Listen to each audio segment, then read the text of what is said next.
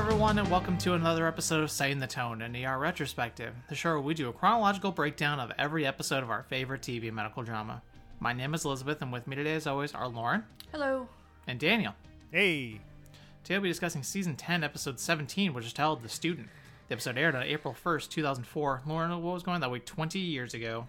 Uh, the 76th Annual Academy Awards were dominated by The Lord of the Rings Return of the King, where the film won all 11 awards it was nominated for, including Best Picture and also tying the record for most wins. Um, in NFL news, Indianapolis Colts quarterback Peyton Manning signs a then record breaking seven year, $98 million deal. For reference, the current record holder is Kansas City Chiefs quarterback Patrick Mahomes, who is in the midst of a 10 year, $450 million deal tying him to the team until 2031. Daniel, now- any thoughts? that, that's a lot of money. That's that's, that, that's my main thought. And now something just for me. Uh, WrestleMania 20 takes place at Madison Square Garden in New York City. The main event saw Chris Benoit defeat Triple H and Shawn Michaels in a triple threat match to win the World Heavyweight Championship. I do not think And I've seen this match. And it's so bad in retrospective. Ooh, Yeah, it's yeah. it, it's uh, the main event saw redacted de- defeat. Yeah. yeah. Uh, it's that match itself is good, and I would recommend going out of your way to Mm-hmm. seek it out and, and watch it. You know, just if for nothing else than like completionist sake. Yep. Um, and there's a few like good matches on that card. I mean, and it, it's one of those things that like it was a great moment at the Yeah. time because the show right it's extremely tainted and if you don't Yeah. know if you don't know the Chris Benoit story we're not going to go into it but go Nope. look it up um the the closing image of that show was him and Eddie Guerrero both both with the Oh. titles like they each won their respective matches and they each got their Oh. title wins embracing hugging and crying in the middle of the ring as confetti rains down around them and it was like One of this, the more iconic shots. yeah, it was it was this like watershed moment of like these two like workhorse guys who were always always considered to be second or third, you know, best through no lack of talent, just, Just because booking. of their their size and their political positions. They were always considered to be like B plus guys. And they both were on top of the mountain. They had been traveling together for 20 plus years. Like they were best of hmm. friends. And within three years, they're both dead and with in Eddie's case, within a year, he's dead. So it's it's just pretty insane, you know. And and the show itself is very like whatever, like it, especially to be the twentieth one, you would think it would have a little bit more like oomph to it. And bless them, they try, but like a lot of the big moments from that show just kind of fall flat, especially with the benefit of hindsight. Uh, there is a really, really funny match, uh, funny in like a train wreck kind of way between uh, Goldberg and Brock Lesnar, where uh, they are both leaving the day after the show. Like they are, uh, in Lesnar's case, going off to the NFL, and in Goldberg's case, just off into the sunset. Uh, and the crowd knows it, and the crowd turns on them like mere minutes into the okay, match. Okay, you like, said Goldberg, and my brain went gold dust, and that was a completely different visual. Okay. No, yeah. It's, so it's it's it's these two, you know, big hoss motherfuckers just like bashing into each other, and the crowd does not give a shit. Like they are mm-hmm. shitting all over it, and they're they're halfway th- by by like two or three minutes into the match, they're just singing, you know, na na na, hey hey goodbye in the the crowd. Like it's so in that in, in, in a train wreck kind of way, that one's worth watching. But yeah. It's a it's kind of a bloated show too. It's like four Gotcha. hours. It was it was I'll- one of the first really long WrestleManias. I'll have to see if the Attitude Era boys covered it, and I'll just listen to them do it too. I just realized I've been a patron of theirs for two years now. Thank you, Daniel. This is all your fault. I don't. I I, don't think. I don't think they have, but it's it, it's out there. You can you can find plenty of coverage of it. All right, with that being said, the Republic of Ireland becomes the first country in the world to ban smoking in all workplaces, including bars and restaurants. Just, Uh, thought, Goog- just thought that was cool. Yep. Google does a surprise release of its email system, Gmail, on April Fool's Day, prompting some tech news outlets to question whether Gmail was real or not. Yeah. Uh, new movies over the short break include Twisted, Hidalgo, Starsky and Hutch, Secret Window. I remember being obsessed with that movie. Dawn of the Dead, Eternal Sunshine of the Spotless Mind, Lady Killers, and uh, Jersey Girl. This week, though, Scooby Doo 2 Monsters Unleashed debuts and takes the top spot at the box office. Jinkies. And the top song that to this day can still be heard at parties of all kinds, Yeah, by Usher featuring Ludacris and Little John becomes the number one song. Excuse Daniel- me, you, you gotta say it. Lil Jon. Right. I was, I was gonna say Little John sounds so much more quaint. Oh, do you guys really think I have that in me right now? With that being said, Daniel, what else was on? Does this mean that uh, so Scooby Doo is the number one movie? Does this mean Linda Cardellini is is uh, in the number one movie in in the country right now? And yes. Yeah. and uh, pulling double duty on ER. Good for her. And number one in Daniel's heart. Amen. Uh, Jesus. the, what else was on this week at 8 p.m. Friends uh, checking in with a rerun. You know, we're we're coming to the we are running on fumes on Friends. They are coming down to the very end. Uh, at 8:30, Will and Grace with the episode Fred Astaire and Ginger Chicken. Uh, okay. Uh, and at 9, The Apprentice with The Price is Height. Uh, this week's episode had 19.2 million viewers uh, tuning in, directed by our very own Paul McCrane, uh, crawling out from under that burning helicopter uh, to direct the episode. Uh, his second of nine efforts as a director. Last time we saw him as a director was Next of Kin from last season. Uh, and written by David Zabel, doing his 11th out of 44, and previous ones of his from this season include Missing and Out of Africa. You know, it's very progressive of Warner Brothers to allow a zombie to direct an episode of television. a Right. one-armed zombie. One armed Exactly. zombie. Our previously on this week is brought to us by Susan, and we're going to open with an audio clip here. Kerry and the attendings are in the lounge talking about the med students. Kerzenstein, Lester. Lester. Lester, Lester, Lester. Very polite. Hmm, you should try pathology. Yeah, that way his patients will be dead before he gets to them. I heard he wants radiology anyway. Second tier, Lockhart, Abbey. Very strong clinical skills. Efficient when she needs to be. Knows where to spend her time. The only person that's not sure about Abby is Abby, Does she want emergency medicine? as much as she wants anything. All right. Rank to match. Rasgotra Neela. Intelligent, very sweet. Studious. Studious. She's the smartest one on the floor. Come on. She could be more assertive. She has a tendency to hang back, avoid getting into traumas. She's cautious. It's good. She's not ER. She'll be a star in internal medicine or research, something using your intellect, but she's not an ER doc. Uh, since when did intellect become a liability to working in the ER? There was a memo while you were in Africa. So I think she's excellent. She basically saved Frank's life. She's thoughtful, yeah, but she's deliberate. Is that code for passive and slow? She's a student. She's gonna get faster. Yeah, and in four months, she'll be a doctor. I say rank to match. That's not the consensus. Consensus is wrong. Okay. The NRMP list didn't have to go out right away. Carter, change her minds. Do you guys know why it's Carter that's sticking up for her? Because I don't remember he and Neela having any particular interactions. Oh, they, yeah, He can- the, the- the whole episode is uh, them taking uh, tiny little morsels of background stuff from Neela and uh, pretending like they've mattered the whole time. Like between this and the Gallant stuff, like this is just them going like, "Oh yeah, that thing we mentioned once. Yeah, that's actually actually really important for this episode." gotcha. I mean, maybe he just n- noticed the most out of all of them. What I mean, Neil is yeah. capable of. He's not he's not entirely wrong. I mean, uh, out of the current group of you know med students, Abby aside, which you know they they- do do a nice like little look between Carter and uh, Luka when Abby's brought up. Um, but yeah, like it's it. it I'm, I'm not saying it doesn't make sense for him to advocate on Neela's behalf. They do just sort of pretend to the point where a, a listener pointed out in their response. I can't remember if I grabbed it or not. I don't think I did. Um, but to the point where some they describe it in the episode description as uh, Carter's protege, which is like I don't think she's ever been that, and I don't know that she ever will be. You know, it's I mean spiritually in the sense of you know her place in the show, sure, I'll I'll buy that, but like in terms of storylines, no, never. She's only one person's protege, thank you very much, and that's Dubenko. Right. Well, we- we'll get there when we get there. I do like her as a surgeon. So I, I do too. But then uh, we learn Carter is on a plane to Africa later tonight. Uh, Susan's been working for 14 hours. Uh, Chuck mentions that he has sympathy pregnancy when she meets him out in the parking lot. Um, they go to they go to Ike's to grab food. Uh, guy's kind of being a creep on Susan, and Chuck confronts the guy and punches him in the face. And This- yeah, this guy's like, oh, be- uh, pregnant women are the most beautiful in the world. There's nothing better than making love to a just fertile pregnant woman. Yeah, this is this is just creeper the episode. Yeah, they really do lay that on kind of thick. Uh, the the creeper back backstories uh, or side stories.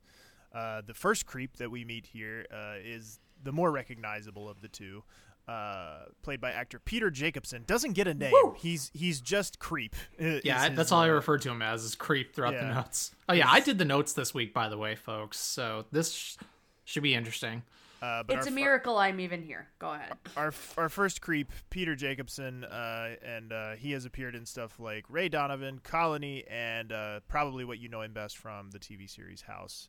Uh, and he has an even 100 credits to his name. What a nice round number. Uh, with If I was being him, I if I was him, I would simply not act anymore. Just, so I have that, keep that. I have I have achieved I have achieved peak character actor. Oh hey, it's that guy status, and I'm going to retire now. Yep. So after Chuck decks the dude, we then go in with bangs. Uh, and then we get back to the ER. The creep is saying he's gonna he, called the cops and is gonna sue, and he's arguing with Susan. Uh, we find out it's Alex's birthday this weekend, and Carter lets Neela know about the meeting vibes and encourages her to be more assertive today. Basically saying, no, today you're a doctor. You're gonna carry a minimum patient load of three, uh, minimum of three patients, and report back to me after you've put your diagnostic plans plans into action. Yeah. And Lauren pointed out a really good, uh, or, or not good, but like a, a funny little moment in that scene where Carter is, you know, telling, giving Neela her orders. He's writing, uh, going to write something on the uh, the call board, and he has to erase what's there in the first place. And clearly, whoever wrote that on there originally wrote it in permanent marker, or or at least marker that wasn't very easy to erase. And so you can see this moment where Noah Wyle, I'm assuming this is more of a Noah Wyle than a Carter thing. Like Noah Wyle takes the the eraser, goes to start erasing, it doesn't erase, and this clearly kind of annoys him or at least takes him catches him off guard and he starts scrubbing it really vigorously and then I think he realizes that it's making it more obvious the harder he's doing it and so he kind of just gives up and he stops. But it's one of those things that like if you're not if you're more focused on the dialogue, you're not going to look at it. But as soon as you're you start looking at his hands, you realize, oh, he's actually kind of like annoyed at this, and he's really put off by it. So yeah, I just wanted to give Thank give you- Lauren give Lauren credit. credit. Yeah. Uh, but yeah, in any event, uh, keeping with the theme of the episode, Pratt's being a creep too, uh, telling uh, Gallant as he's uh, discharging or, or handing over his patients, tells Gallant not to do a tube, uh, which is an acronym for a totally unnecessary breast exam. Which is this? This is a thing that comes up more than once with Yeah, because I remember Kerry saying something about it. I wasn't sure if there was this. It came back in the same episode or if it was Yeah. a later one. I swear this is a thing that comes up again with Pratt at some point. Uh, but yeah, a totally unnecessary breast exam on a stripper with a broken toe. And Gallant is rightfully like, "What is wrong with you?" Like he's just Exactly. uh, we're uh, easy, creep, good, creep good, count of two. good little reminder that we're not Pratt is not a fully formed character yet. We're not uh, we're not there yet. Uh, we see a woman coming in uh, to, or there's a woman who's waiting for Chen, uh, and we find out that it's the nurse that she's hired to work with her ailing father because her dad's basically a nightmare to take care of, uh, and he's being a real dick and a half. Uh, so she's she's walking off the job. Uh, and our nurse here is played by uh, uh, Lucia or Lucia. I can't remember exactly how they pronounce the name, uh, but she's played by actor uh, or actress Jeannie Sakata, who appears in stuff like Station 19, NCIS Hawaii, and Magnum PI. All right. I uh, got some more audio lined up here for you. Gallant and Neela are talking out in the ambulance bay. I don't like working on old people or children or drunks. What's with all the sick people? They make it such a drag. Listen, he's just motivating you for the match rankings. You know, maybe they're right. Maybe this job's just too fast for me, too unpredictable. That's a big hospital. If the ER's not a good fit, Then what? The NICU made me want to jump off the roof. Peds is filled with screaming brats and anxious parents, and OBGYN's a lifetime of overnights and malpractice suits. I could go into research or teaching, but is that really why I became a doctor? I'm sorry, were you talking to me? Look, this, this place is so up and down. Can you learn to ride through the rough days? I did. You were probably good from the start. Are You kidding me? I came in young, dumb, and scared. At least you. You're good with the books. You really like it here? I wouldn't stay if I didn't. Yeah, they really decide to uh, crank up the volume on the Neela Gallant thing, which is like I'm not gonna pretend that they've like never done anything with these two. Like they they pair them up almost immediately when when Neela joins the show. Um, but I really was surprised, or I have been surprised to see how, other than a couple of little fleeting moments here and there, they've really kept them kind of apart. Mhm. Uh, and now all of a sudden, it's like, oh well, you know, duh. Like, of course they're gonna Got they're gonna gotta do the romance dance. Right, yeah. And it's so like late in the game. Like Gallant is gonna drop out of the main cast like I think next episode or maybe at the very latest the one after that. So it's like he's uh not long for that. I mean, granted, it's Gallant's in a, a, a, a unique and special case when it comes to the cast. Like I guess he's in that Susan category of like he's gonna be there for a while and then he's gonna drop out. But uh, unlike Susan, he's not going to completely disappear, and he's certainly not going to come back for a second go round as a main cast member. So he's going to like he's like a one and a half cast member, where like he's going to drop off. He's going to make some occasional guest appearances, infrequently over the next couple seasons, and then of course the this the unpleasantness. But yeah, so it's it, it just seems like an odd timing to be starting this when you know it really in earnest when it's like dude's going to be gone from as a full-time guy in just a couple episodes. I can't believe he's going to be gone that soon. Uh, but then we get Luis Sanchez, an MVA passenger with a broken leg. This was a car accident with a nursing home um, bus. bus. Van, yeah, it was in a, thank you. yeah. There's an accident. Yeah, Yep, and so uh, they're trying to figure out what pain meds they can give him, but they don't have his medicine list. Neela calls to get the uh, information from the nursing home, and the guy on the phone is an absolute jerk. She can't get on the phone with a nurse or a doctor or anybody to give her the proper documentation.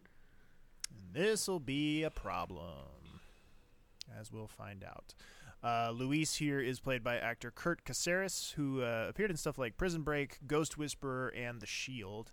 Uh, and in just a little bit of like from the connecting the dots department, uh, so Louis uh, Luis is uh, brought in in the ambulance bay here uh, by uh, Louie Liberti's character, whose name escapes me. Bardelli, I think, is the the character's name.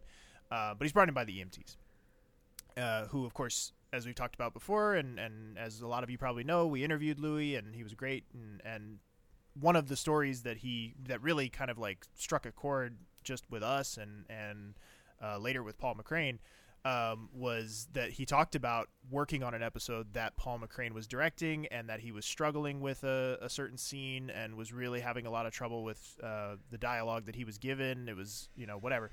And that Paul McCrane did a really excellent job as the director of like calming him down, simplifying things, and making it possible for him to do his job and, and do the scene well. And the only real details that we got about that from him was that it was a scene in the ambulance bay that required a lot more of him than what he was used to and yada yada yada whatever. And so me being me i had to go and like connect the dots and see like you know what kind of overlap there was between louie and paul as actor and director.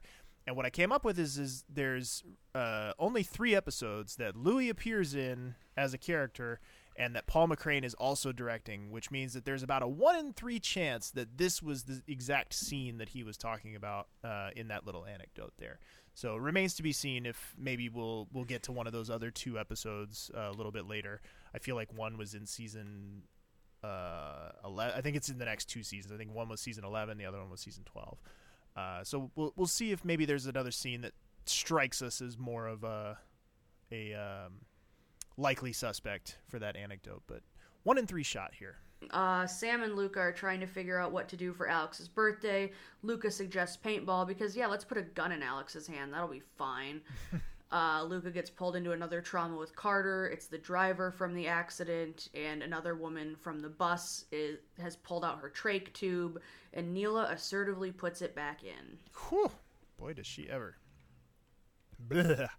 Uh, this woman's name is Lucy. We don't really do very much with this uh, patient. She's kind of a, you know, blink and you miss her. Uh, but I did want to did want to make note of her because uh, she is no longer with us. Uh, played by actress Toni Sawyer, uh, who appears in stuff like The Thirteenth Floor, NCIS, and Criminal Minds, and unfortunately did pass away just this past year in 2023.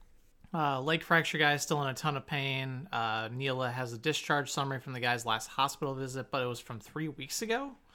Uh, still nothing from the nursing home. So, and Neela doesn't want to see the guy in pain for any longer than he has to be. So she gives him the Demerol.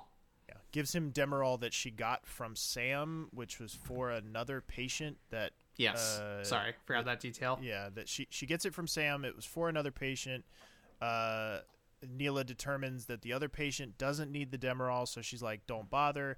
And then you can kind of like there there is a little bit of unspokenness in that in that exchange where you can kind of see the wheels turning on Neela's head, where she's like, "Well." I could probably sell this here. Just give me the de-. so like because Sam offers to put it back into the the med Yeah. uh, lockup, and she's like, "No, I'll do it," and takes it from her, and then goes and pushes it. So, you know, it, it is Is that it- that that dichotomy with her this episode where like she does make this one really critical, really fatal mistake, but also she her instincts end up being correct about the other end. Yeah, because she can't do the morphine because he got sick last time he was there for morphine. Right. Yeah. So, um, but then we go back and check on Chuck and Susan. Chuck's apologizing uh, to the uh, cre- so par- he- they they're you know they, they go back and forth with the creep a couple times, uh, but one of the the things is like, well, you should apologize to him. Maybe that'll help smooth this over. So he goes to apologize. Uh, but it ends up turning into a brawl. So it, it, it just ends up getting worse. Uh, Kick his ass, Donal Logue. more on that in a bit. Uh, Carter gives Neela two more patients to look after. Looks very proud of her. Like he he. It, it almost makes me this episode almost makes me yearn for a more developed uh, Carter Neela protege mentor protege arc. You know, kind of a fully maybe a fully more fully realized Carter Lucy thing with with a few more years of experience. You know, and a few more years of maturity. Like I just. I don't know. I, I Is I, he more mature though? Well, let's be real. in terms of linear time. Like he's, you know, he's he's more aged. Let's put it that way. But like, and he's and uh, we would hope that he's not trying to, you know, bang her. You know, that would that would also No, be, no, no, no. There's never any vibes of that from Carter's advocacy for her this episode. Thank, Right. Thank God. So you know, like I, I, I think I would just enjoy that, uh, getting to kind of revisit that dynamic again. Uh, yeah, she's not a white blonde, so not his type. No, Exactly. not his type. Well established. Uh, the creep is threatening to sue the hospital, the fire department, and the county itself. Gets the the, the full trifecta there. Uh, Chuck refuses to apologize, uh, so Susan goes in to talk some sense into him. Sure, that's going to go well. Uh, we see Neela presenting to Carter on a few different patients here. Uh, Carter is just very, you can just tell, is very proud at how well she's doing today. Uh, like his his little plan is just going so smoothly, nothing could possibly go wrong to ruin it. Uh, there is a little like blink and you miss it uh, guy here that uh, gives Neela like some, hey, thanks for helping my f- Yep. family or whatever, and it's very blink and you miss it. And the only reason I include it here is because the actor is the high watermark actor for this episode, uh, Mr. Mr. Silvio, who uh, is played by actor Richard Tanner, who appears in stuff like The Prom, Spanners, and The Addams Family, and he has uh, a high watermark of 119 credits to his name. Okay. Uh, we have our contractually obligated Lizzie Corday exper- uh, appearance, and her and Abby are talking about her date with the surgeon. And Abby wants all this, all the sultry details, but Lizzie won't kiss and tell. Mm-hmm. Sure, it's not proper. Uh, yeah, I would argue it's a little bit, little bit more of a than a what we've been getting for the contractually obligated Lizzie Corday appearance. She actually gets gets a couple of little nice moments in this episode. You know, at least or at least you know lets her freak flag fly. Like um, uh, I'm here for that.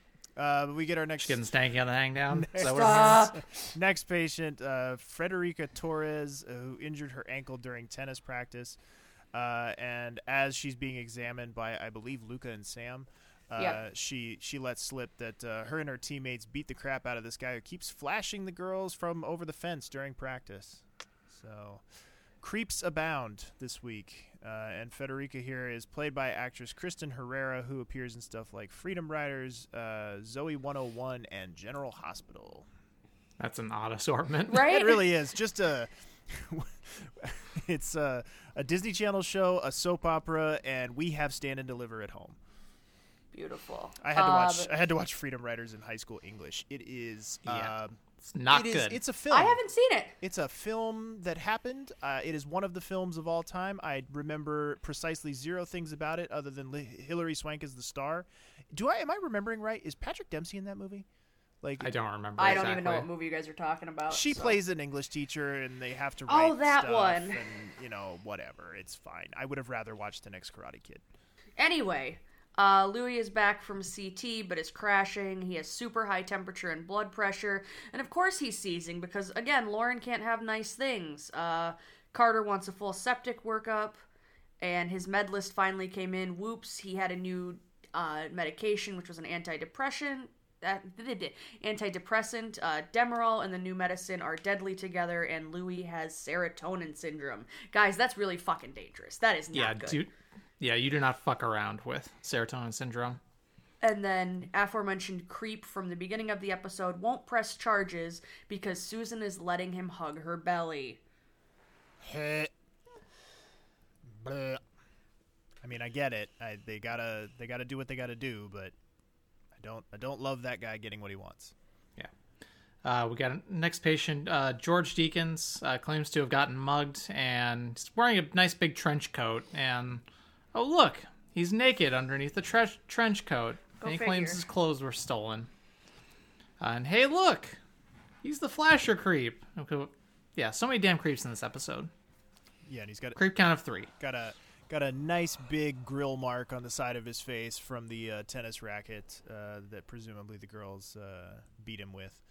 Uh, and George here is played by actor Patrick Kerr, who appears in stuff like Curb Your Enthusiasm, Domino, and multiple appearances on Frasier. So I'm wondering if Lauren uh, might recognize this gentleman. I did recognize him. Thank once you said Frasier, I knew exactly who he was. Yeah, it seems like he was something of a recurring character on Frasier. He was. Uh, he was absolutely. He's going to be a recurring character here because he's making his first of two appearances as Creeper George. Uh, so. We'll be seeing him again. Uh, I don't think it's next week, but it's in the next couple of weeks. So Isn't he like in the psych ward with the patient? Like I don't know. something like that. I have no idea. I just I feel like I remember two that. appearances. I I, th- I want to say it's episode 20 that he returns in. So we'll we'll keep our eyes peeled for him. Uh, Yes, because Abby is on her psych rotation and he's part of the group therapy that she's leading. Ah, well, there you go. That that's a good use of a of a recurring bit. I I, I approve of that.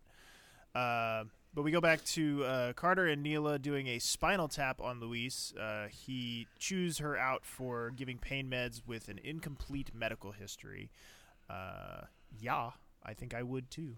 Uh, I mean, that's uh, I don't know. This is that's not that's so stupid. um, Gallant in the room, uh, also in the room, tries to take blame for the med issue. Uh, really, really living up to that last name there, Gallant. uh, and so we'll we'll circle back to this in a little bit.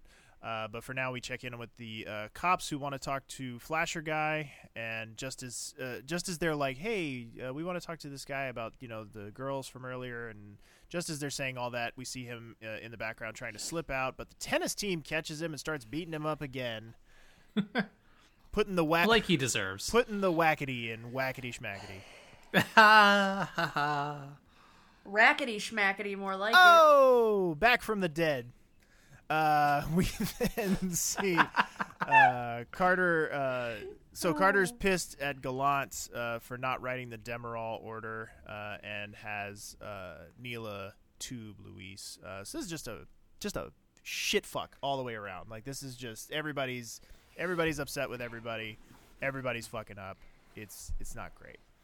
Uh, we fi- weird subplot that I keep forgetting about. Luka's in charge of like he's he's declared himself in charge of planning Alex's birthday party, uh, and he's apparently solved the uh, the entire problem, but is keeping his plans a secret. So more on that in a bit.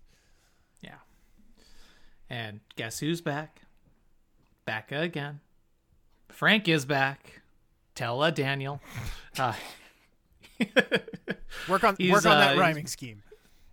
yeah, you know, whatever. It's a bit. Shut up. Uh, he's been doing well in rehab, uh, and he's it feels like he's been he's healthier than he's been in quite a while. So, uh, good for him. He says he's gonna still be gonna be gone a while because it's a long rehab with his age and everything, and how severe the heart attack was and everything. Uh, but he still misses everyone and he misses County. No. Aww. It is nice because like he does he does do that thing where he's like, I want to say the nice thing, but my my persona here doesn't allow me to say the nice thing. My gruff exterior. Right. So So, I'm he, gonna so do he's it. like just like quick, very awkward wave, and then he's like, "All right, bye." Like, I do wish I, not not that like this B storyline really matters all that much, but I do kind of wish they'd have like kept him away for longer than a week. Like it has been it has been one week since the man had uh, you know massive heart attack in the ER, and then they're like, "Oh hey, we're gonna bring him back for the wave cameo." It's also just to also give to give you a reason. Hey, this this guy won't be around for a hot minute. That's yeah, so true. Yeah, uh, then we go over to a four year old with right lower quadrant pain. Uh, dad called an ambulance because the kid is altered as well. Yeah, and our dad here is uh, one of the more notable "Oh Hey, It's That Guys" this episode, act, played by actor Rocky Carroll, uh, who appeared in uh, the movie Yes Man and Crimson Tide, and a very, very recurring role on the TV series NCIS. Like, man was in like 190 some odd episodes of that show, so I'm sure the NCIS fans know uh, Mr. Carroll here very well. Uh, but we will. Uh, uh, we, we find out that his son has an enlarged spleen. Uh, they're suspecting it may be sickle cell anemia or some other kind of hereditary anemia. Uh, so, more on this in a bit. Uh, but for now, we see Neela and Gallant uh, checking in with, uh, or, or talking with Luis's wife uh, and son.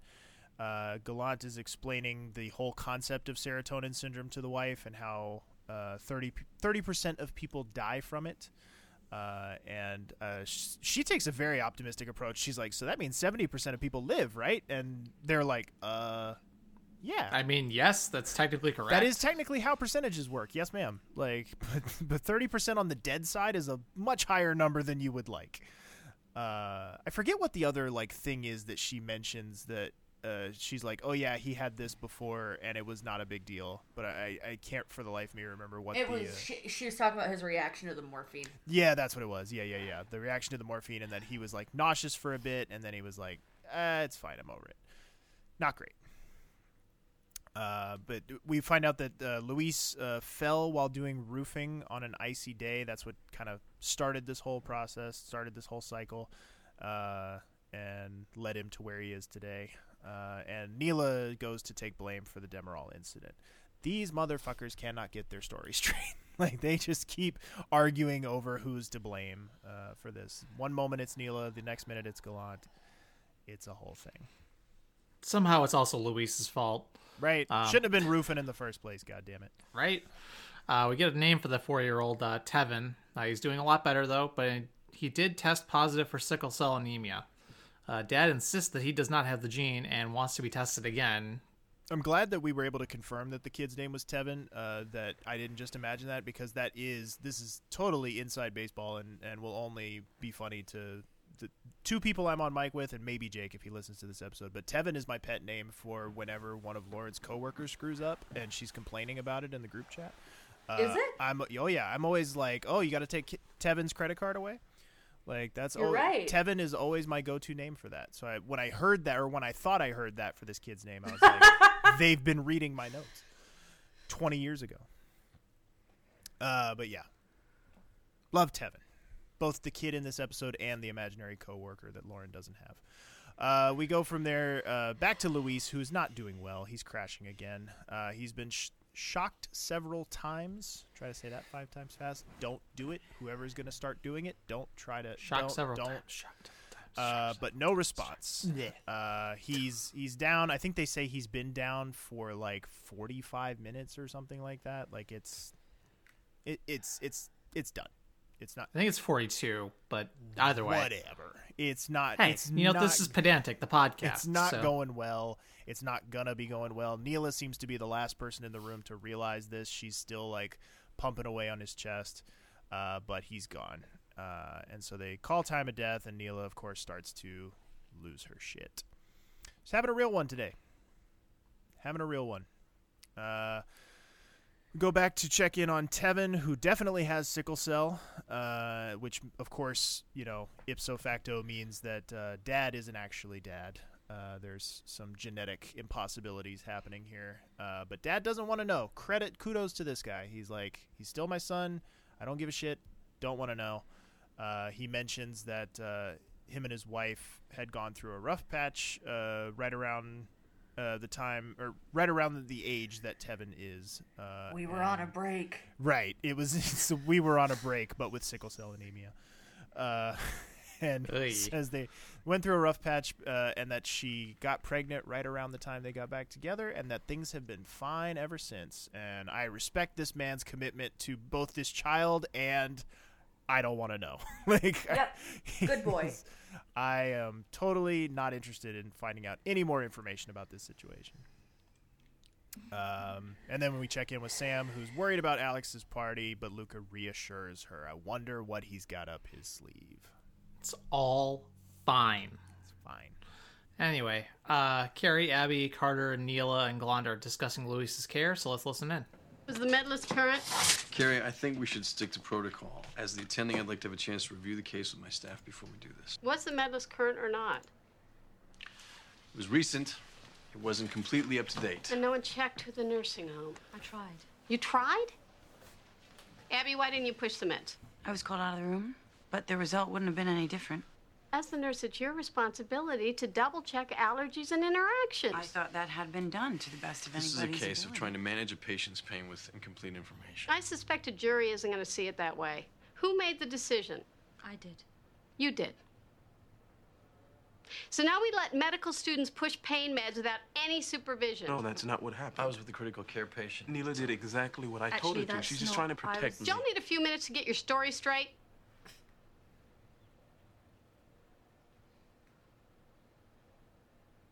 What does it say in the chart? Exactly what I've been saying. I ordered up the drug and Neela pushed it. And is that accurate?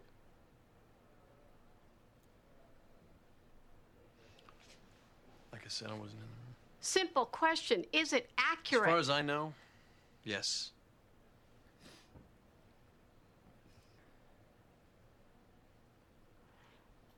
A young man comes in here and dies of a lethal drug reaction that could have been prevented with one phone call. Next time, why don't we just send a blank check to the family's attorney? I, re- I realize that it's not a perfect one one for one comparison because there's four of them in the room and not three. But it's, this does this whole scene kind of reminds me of that uh, uh, McGonagall meme where it's like, Yes. why why is it when there's always a problem, it's always you three? like, it's, Yep. Yes. it's kind of I mean, you could just discount Abby and then. that's true. That's true. Although I don't know, Abby usually seems to find herself right squarely in the middle of the Yeah, shit. but this time she she was simply simply a nurse. simply a bystander. But exactly. oh yeah, Uh, I mean, yeah, it's an easy layup of a lawsuit once you find out exactly what what, oh yeah, what happened. This is this is a hundred percent. Uh, if this were not fiction, this would be um, like this would be the kind of thing I think that would get the hospital shut down. like if yeah, if, like if this were it not would bankrupt the hospital with how big the lawsuit would be. This is such a fucking layup. Like this should not this should not only end Neela's career, it should probably also end Carter's and maybe maybe and probably Gary's. Gallant's because he's trying to take the blame for it. Right. Like there's th- there should be so much collateral damage from this and I'm fairly certain, I'm sure someone will correct me if I'm wrong, but I'm fairly certain that this ultimately just kind of goes away. It should be a much bigger deal. Just like every other gross malpractice Right. thing that happens in this show. Ay, ay, ay. Uh, but yeah, get your story. I, I do like Kerry though. You, do you need? Do you guys need some time to get your story straight? Um, weird early season type tonal shift here from where we go from that to uh, having to check in to Luka bringing a whole ass Winnebago into the uh, the ambulance bay With a With a- boat hitch. Yeah, with a boat with hitched, a yeah. boat hitch to it. Uh, are Chicago desk? Are there places that you could just go rent an RV in in Chicago on a whim? sounded- Probably in the it- suburbs, It sounded but- like he had called and had it arranged, so like somebody drove it to the thing. Yeah. Do the I'm sure that you can totally get this in the northern suburbs, like up towards the Wisconsin border, Oh, where it's more foresty and outdoorsy. Sure, if you're going real deal camping. I mean, I know in when we lived in Alaska in Anchorage, there were just places in town where you could go and rent an RV, just you know, it, almost like going to U-Haul. Like you could just pull into this place and and roll off the lot in a whole ass RV uh, that wasn't yours. Just wild. But the the idea, it's such a fucking goofy visual. It, Yeah. With wait, with no like driver's license thing or like no like oh yeah, no CDL or driving like that. Yeah, test or Nope, anything. just sign the paperwork and off you go. gotta love it. Gotta love capitalism. right? Gotta love it. Um, yeah. So uh, this is one of those things. Like I said, it's kind of an early season tonal shift, but it's also kind of a. It feels a little bit like an early season gag too. Like, uh, not so much for one of the doctors. I feel like this is a little too whackety schmackety for the doctors, but it does feel like something Jerry might have done at one point. You know, feels like something that. Well, like S- Sam also says, "Oh, how are you gonna back this thing out?" Yeah, you do get a really a really good uh, kind of oh shit face from Luka when he when he realizes he's going to have to back this whole thing. Those things are not easy to drive. And I'm gonna, I'm imagining that in 2004 your standard issue rental RV did not come equipped with a backup camera.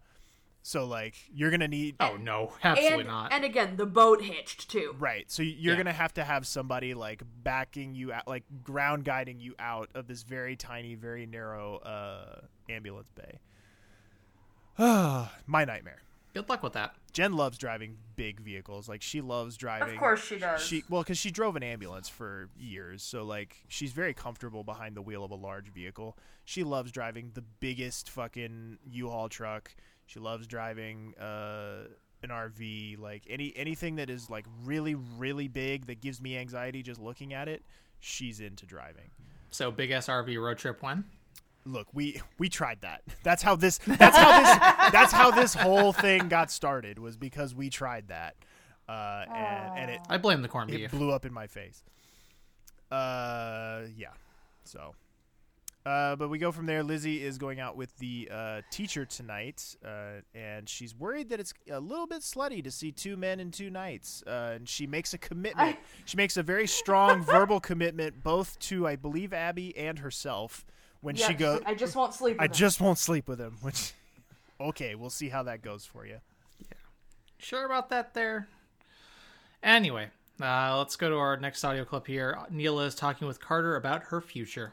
Did you start that banana bag on Vern? Three times he keeps going off to the bathroom and coming back drunk. I think I should delete emergency medicine from my match list. One mistake, and I pushed you too hard. No. What they said about me in your meeting was all true. Look, you're a talented doctor, and you did a lot of good things on the shift today. Nothing I did on this shift can convince me or anyone else that I belong here. Well, yesterday you were a little too cautious. Today you were a little too reckless. Somewhere in the middle is the way to practice emergency medicine.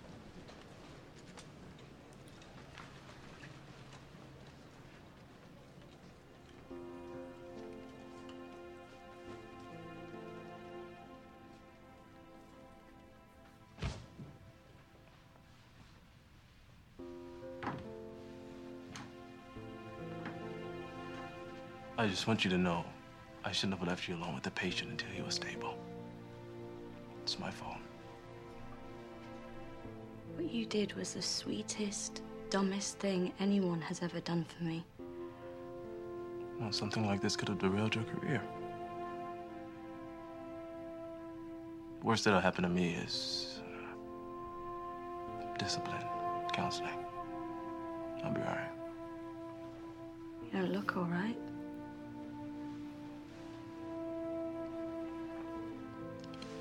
Seems kind of silly now, but out in the bay this morning, I was, uh. was thinking about asking you out. I was thinking of saying yes.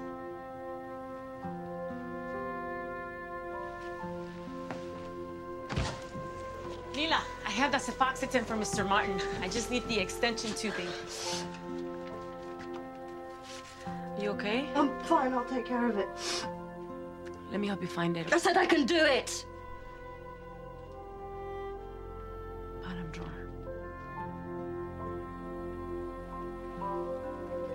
Okay. I wanted to get the get the musical cue But of course. That's uh, but no, but I'll, but it, Neela was crying through the rest of it, and Yeah. made for we don't need bad audio. Don't need those.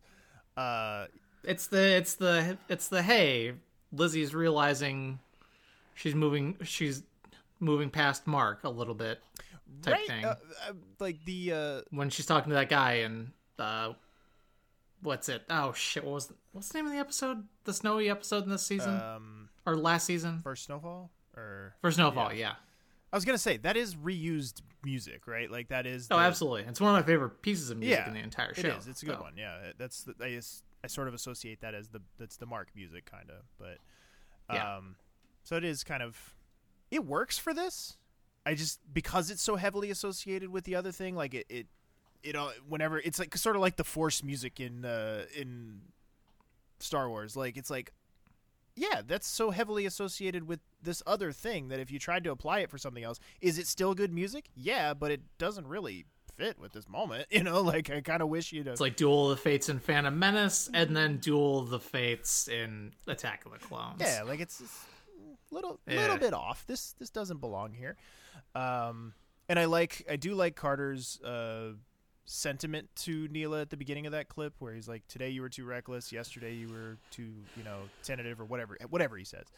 Um, I like the the substance of it, but it is tempered slightly by like, yeah, but she killed a guy, like in a very preventable way. She killed a guy. Yeah, she literally killed a guy. Like, literally killed a man who should still be alive, and it's like, well, you know, you'll get him tomorrow, kid, kind of thing. Like a little, little bit of a empty platitude there. And yes, I, I'm I'm still I'm still fully on board with the the Neela Gallant pairing. I'm just you know I'm going to echo what Aaron's going to say much more eloquently in his air, listener response that I just wish they'd have taken the time to do this sooner or at least lay more groundwork for it like because it it feels like it's It does come up, kind of come out of left field a little Yeah. bit, or like it goes from like first to home. Yeah. re- too quickly. It really and it really feels to me like they forgot about it. It really feels to me like they set a, a like a, a bookmark and they were like, okay, we want to we want to put a pin here we definitely want to do something with this and we'll figure it out as we go along. And then 18 episodes went by and they were like, shit, we haven't done anything with that thing yet. Ah, fuck it, just go to the end. Like just zoom, you know, just shortcut all the way to the end. And it's like, oh, okay, you know, I'm not mad about it. I'm still on board with this pairing, but I just wish you had let it, you know, let it breathe a little bit. Let it let us get there organically.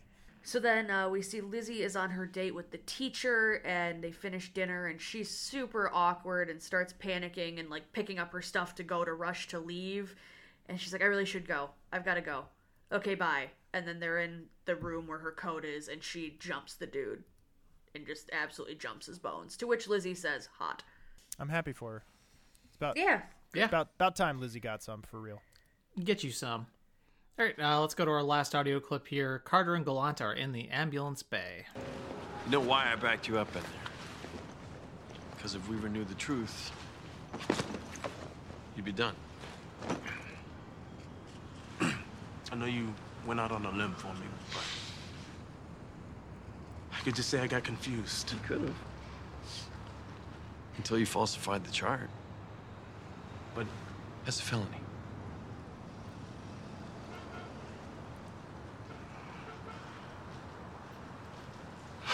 okay.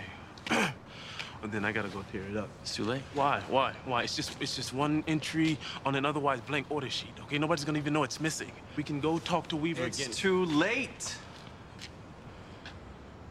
It's already up and legal.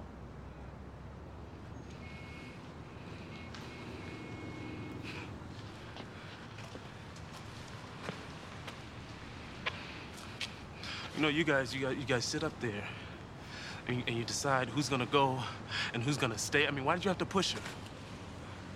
Hmm? Why'd you have to push her? The only reason she screwed up is because you scared her into thinking she wasn't good enough. She wasn't cutting it. We're talking about you now, Michael.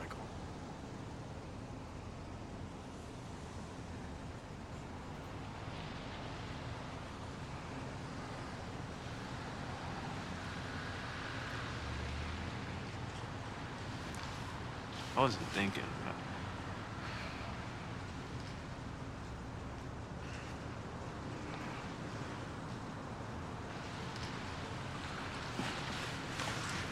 I'm sorry. Yeah. Me too. You done fucked up, Michael Gallant, MD. Yeah, and again, once again, I'm I'm back to where I was earlier in the episode, where I'm annoyed that we're gonna be kind of demoting him to guest star status, which, to be fair to the writers, is hundred percent his call. Like, Sharif Atkins is is leaving to take what he thinks is a better opportunity uh, on a different show that's ultimately not going to work out for him.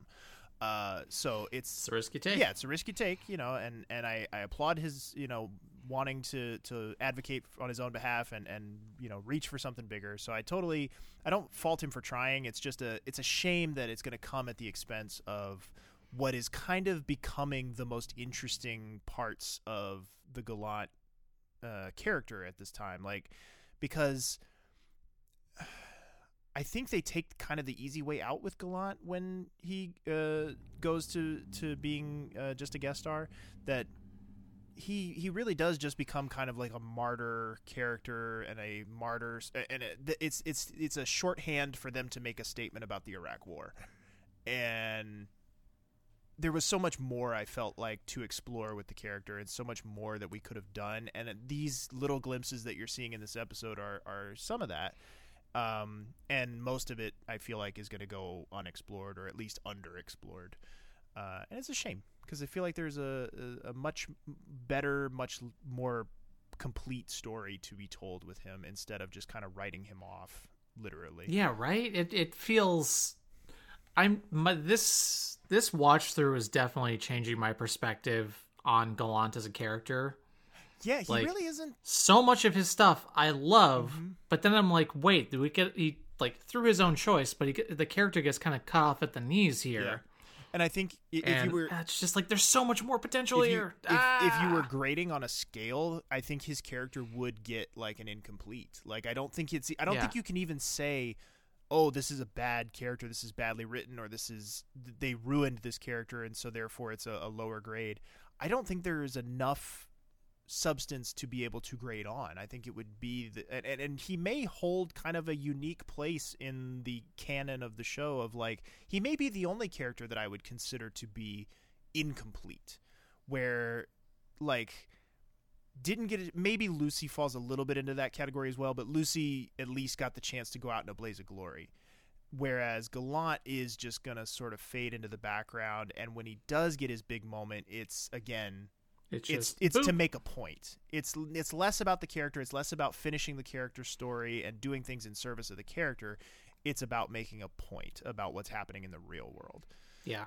Like I think I would have less I would have much less issue if it with it if if the way he goes out was then followed by like an army trauma scene and like Right. seeing a bunch of like the army docs trying to trying to uh, unsuccessfully trying to I'm get him I'm back. do the thing that I shouldn't do, and uh, that I should learn better from, uh, and not fantasy book. Uh, but I think, in my opinion, I would have because by the time they go to, I, I don't, and Aaron probably knows this better than I do because he's all tapped into the the timelines of the comings and goings. But like, I would hope that by the time they finally write him out for good, his other opportunity type stuff would have been more solidified and we would have he would have had a better idea of whether or not that show that he was leaving for was going to matter and was going to go. Um yeah. i think i would have i would have had like done the ray thing with him like i would have had him come back wounded. Like i wouldn't have i Yeah. wouldn't have done i wouldn't have gone all the way. You know i would have had him come back wounded. I would have had him come back changed. And i would have liked to have seen them explore that I, aspect of it a little bit more because at least then we get to kind of have our cake and eat it too. Like we can still make Yeah. we can still make points about the the horrors of war and and what all the atrocity and everything that's that's happening at the time, but we can also still get the full breadth and experience of this character and and really see Yeah. it through. And you can still have Neela do her whole anti-war Right, stuff and the- that and- she go her little whole her little anti-war crusade that she goes on at the end of season 12 I somewhere in there yeah and, and you don't even have to have them have their happily ever after you can still split them up he could come back from iraq a changed man like he can come back and be a completely different person and it can re- i mean because no short shrift to Sharif Atkins. He's a good actor, and like I th- I think Yeah. he would have been able to pull off this guy who had been like changed by war and stuff. And like I just feel like there was a a big big missed opportunity there. I mean, we're getting way ahead of ourselves here because like there's there's a lot still to come both with that dynamic and uh and with the character, but but we are getting ready to say goodbye to him as a full-time character so that it And we got a half baked marriage to get right. to. We got a we got we got a shotgun wedding to get through. Uh, and so we end the episode with Neela crying in the exposition closet and then collecting herself and getting back to work. An overall totally fine episode that that Yeah. does feel slightly uneven at points. Yeah. I think I'm just like looking into the first listener response and I'm definitely agree with them. A good episode, but I don't know what keeps it from becoming a great one Yeah. for me. I think knowing that there's very little consequence at all from this episode is what taints it for me. Mm-hmm. Hindsight, yeah. Like if there was like if you could have used this as like a watershed moment of like changing some characters' trajectories and like having them like fight back to get back to being doctors or whatever whatever you want to do, I feel like there's a massive missed opportunity mm-hmm. here to do a bigger story about the legal ramifications of something like right. this. Yeah. If you were going to turn this into something of an arc, have a have a bit of a through line that that carries through a couple episodes, I think that would have been more satisfying. I also feel like I could have done as as as good as the little gag is at the end. Like I, I also don't feel like I really need the whole Alex's birthday subplot. Uh, you know, like if I because at, least I will say at least the perv thing, as weird as it is and on paper as unpleasant as it seems like it would be, they actually managed to thread the needle pretty Yeah. well on that. Like they they managed to to do okay with that. That I'm not upset about it. Um, but the the That's more f- humor by absurdity. yeah the but the Alex's birthday stuff. It's like yeah, is it kind of cute? Is it kind of like eh, whatever? Sure, but I don't necessarily need it. So I don't know. Should we get into the, the, the listener responses? What do the listeners yeah. have to Do you have a number that you want to put on it? Um, I I think the highest I could possibly go would be seven, and I think that's on its best day. I think probably most Yeah. days I think it's probably closer to six five. I would give it more like seven, seven and a half for me personally. But anyway, uh, Daniel, what the listeners have to say Uh, about at it? At username 11 the student a good episode but i don't know what keeps it from becoming a great episode for me. I feel for neela here but i also think the aftermath in the next episode is better. Something to look forward to for next week. I don't remember what happens. Uh, as for gallant oh gallant. Again it's hard to talk about his actions here without getting ahead of myself but let me just say the look of realization that washes over his face when carter tells him he committed a felony might be sharif atkins best acting moment on the show so far while I don't agree with what he did, I think his training as a soldier conditioned him to have to save, air quotes, without thinking, and it's only then that he realized the potential negative consequences of his decision. As for Perv Day in the ER, is it wrong how amused I was by it? It's weird, but I think they somehow managed to thread the needle here. Lewis seething at Chuck while allowing the guy to feel her belly is golden, as is the high school girls beating up the tennis creep. This lighter through line feels like an early season throwback, and I'm not mad about it. Luka gets some good moments with it too, and Luka and the Pervs would be a killer name for a band. Yes, it would. uh, at simply swooning says this episode is one of those where it feels like a mixture of the elements of 90s and 2000s ER. It's a funny if disturbing B plot, a dramatic, heartbreaking main storyline, and just damn good acting. From attending, sizing up the students, to the pervs running amok, everything here is good, but I think the parts are greater than the whole. And altogether, there is something disjointed. I think that the lighter elements are too light and almost take you too far out of the main story. Like, I'm sorry I don't give a damn about Alex, the future axe murderer's birthday. I would much rather hear about Chen's dad. Yes, thank you. That's the point I was trying to make. That I, if you sub out the the Alex birthday subplot and you give me a little bit more Chen's dad, I think I'd be good here. And I also feel like six and a half was too harsh. I feel like seven is probably the better, the the the better sweet spot for me. Uh, but Simply Swooning goes on to say the perverts probably should have been the only humorous thing and maybe have everyone working on less serious cases. Of course, I feel this whole thing is a disservice to Gallant. I know there were issues with the actor, but I feel like there could have been something more. I don't know quite what it is. It's circling great, but doesn't quite land there. And last but certainly not least, at the full time dad says this episode represents absolutely one of my favorite things on the show, but also an infinitely missed opportunity by the writers. I love G- Neela and Gallant as a pairing. I've been outspoken about this, but man, you're telling me you couldn't start laying these tracks a little more in earnest during season 10? I mean, it wasn't like you had a ton going on with Gallant, who's been a virtual afterthought, save for the storyline with his sister. Uh, we had a little tease of their chemistry back in episode one and a cute little dance during episode nine, but we go from those moments to him nearly throwing away his entire career in an almost too on point to his surname act. Uh, and asking her out on his penultimate episode as a cast regular. It's one of the reasons when they show montages of Neela and Michael, they show the same four clips repeatedly. They deserved a much more thorough story, especially Michael. With that said, I still love the, the idea of the two of them together, and that I would have asked you out scene is iconic. Uh, I also love that Carter stood up for Neela despite being dead wrong. Let's face it, for as book smart as she is, she's missing some critical qualities of an ER doctor, namely assertiveness, and as we learn in later seasons, a penchant to cut first and ask questions later. But Carter stood ten toes down and tried to give her some guidance, and didn't denigrate her when she was uh, when she made that fatal error. He was equally good with Gallant when he told him that the reason he backed his story to Weaver and did it in a firm yet compassionate fashion. On balance, it's a first rate post sweeps episode in a place in the season where ER typically dips a bit. See Bygones, Sticks and Stones, Viable Options, Tribes, etc., with moments of humor. Uh, Peter Jacobson is one of my favorite character actors, and he plays the perv role a little too well, and the flasher, who stays with us longer than you think. Uh, melancholy, pacing, and parallelism. Neela crushing it, and then Neela getting crushed. Uh, and one of the few truly cute moments between Sam and Luka. I crack up when Sam asks Luka how he's going to get the camper out, and Luka gives that oh shit look. Uh, the one storyline I felt didn't fit was the sickle cell patient. Though it was well acted by Rocky Carroll, who doesn't get the credit he deserves as a comedic character actor, I still feel like it just didn't fit into all that was taking place on that day. And as usual, Aaron, you are uh, concise, well thought out, uh, and totally changed my opinion on a few things in there. So I, I am now fully on board with Lizzie in the seven and a half range. Like you've talked me into a lot of elements of this episode. So. Talked you into an extra right, point. Talked me into an extra half a point. There we go. All right, but that's going to wrap up our episode for today. Thank you all very much for listening, as always. This show is brought to you in part by our patrons over at patreon.com slash Podcast, where for the low price of only $5 a month, you can get an assortment of stickers, including one featuring our favorite desk clerk, Jerry, and over 75 hours of bonus audio and video content, including the full season recap episodes, a free four monthly bonus show called The Lounge, movie reviews where we talk about a movie featuring an ER cast member, and character retrospectives where we reflect on departed main cast members. We'd also appreciate it if you would follow us on our social media accounts. We are on Facebook at facebook.com slash Podcast, and we are at Saying the Tone Podcast on Instagram. Also, be sure to check out the official Saying Tone community on Facebook. Our theme music is provided to us by Andrew M. Ed- Edwards and Daniel. Where can folks find you at?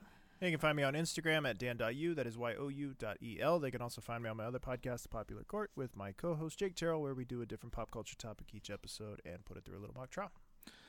Uh, and you can find me on Twitter still. I'm on the sinking ship still. I'm at Random Gamer. That's J A M 3 R. Uh, thanks again, everyone, very much for listening. Please join us again next time have a great week.